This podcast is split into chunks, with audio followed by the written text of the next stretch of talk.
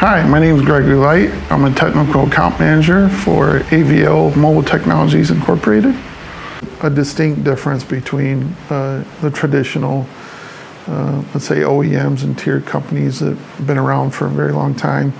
Uh, they have established uh, development processes and methods that have worked, you know, well. Um, in comparison to the startups, they're visionary. So they tend to be um, more aggressive, uh, more risky, more open. Um, and they develop their own methods and processes, which are good. There's quite a few startups out there that are very successful.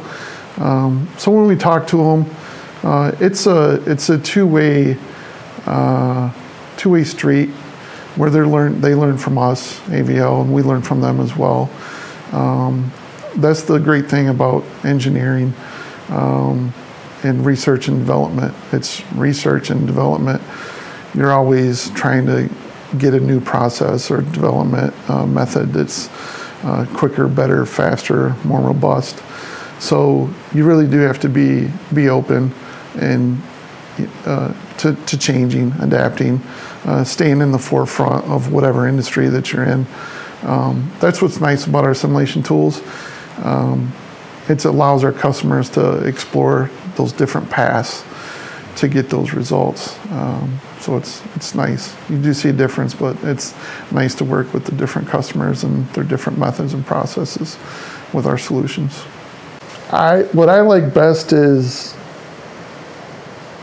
is customers coming to us and they have a challenge. Um, to meet some goal. They want to develop something new, the latest and greatest.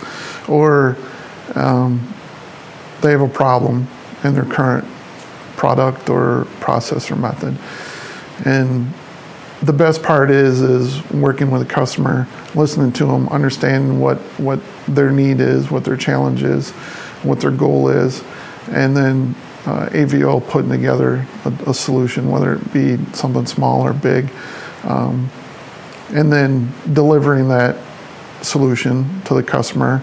Uh, in some cases, customers can go on their own and, and use the solution and they find the result they need, and it's good. But uh, other cases, AVL likes to collaborate with its partners, its customers, as partners, and work with them and uh, discovering uh, those those the goals or the results that, that they're trying to achieve when they address these problems and challenges and get a solution and just seeing a customer being satisfied that you know hey this this is what we were looking for this is what we needed um, and then hearing the big benefits that they're reaping you know getting a project back on its uh, proper timeline so it's not behind anymore or um, being able to bring the project accelerating it so it's getting done quicker and faster um, you know we have one solution uh, where we present it to a customer and they're up and using it within a day.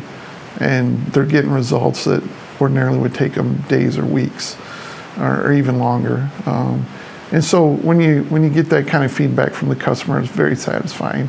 Um, makes a job well done easy to come to work. Yeah.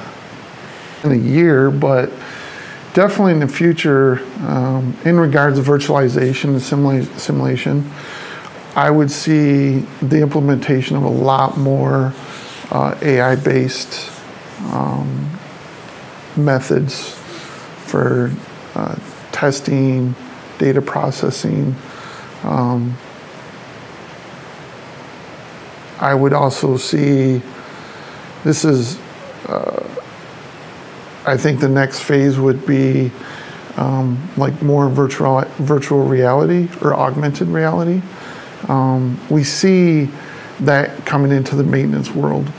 Um, I, I, see in the engineering world where traditionally engineers will, they're sitting in front of a monitor and they're looking at data and, and processing things. And I see it where it might go into augmented or reality world, uh, augmented re- reality or virtual world where instead of being confined or compartmentalized onto one or two monitors, it can be up in a space and they can manipulate things and they can see more of a global aspect of, hey, if I make this change over here, how it's going to affect much, you know, the broader picture. Whereas when you're confined to a small space, you're limited to what you can see and what changes you're making, what effect it's going to have. So I really think that the next level would be adopting virtual reality or augmented reality in that research and development process. Um, beyond that, the I think an, another next level would be um, quantum technologies. Um, as quantum computers um, get more mainstream, uh, not just the processing, but firmware and integration. Um, it's it's really accelerating. Uh, I think when we move away from the traditional PC to more of a quantum uh, technology, you'll see things rapidly, rapidly accelerate as far as engineering goes, and the processes will change uh, due to that technology as well. So there's a lot of technology out there that will affect how engineering goes on in the automotive space, the aerospace, um, agricultural, marine, pretty much any any mobility. So I I see those technologies affecting those other industries as well. Um, that state doesn't have to be a one or a zero anymore. Um, they, it can be a one and a zero at any given moment. Um, thereby allowing a lot more processing to occur and happen. Uh, very unique. Um, but if you look at some of the current quantum systems right now, they're very complex. You can go on the internet and hit any search engine and type in quantum computer, and you'll get a, a few of them from some pretty big companies. Um, and you know, click on images, and you can see what they look like.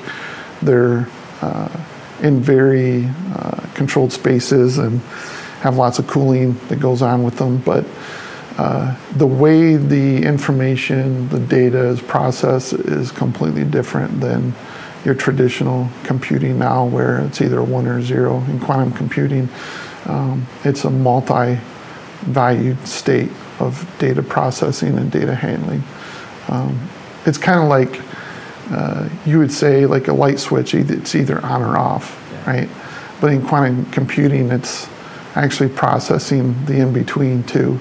So there, and there's a lot of information from that. Yeah. So I think that's the most simplest way I could describe it. Um, I, of course, it's a lot more technical than that, but yeah. Thanks for listening to Reimagine Mobility Podcast. If you like this episode, please subscribe and tell a friend.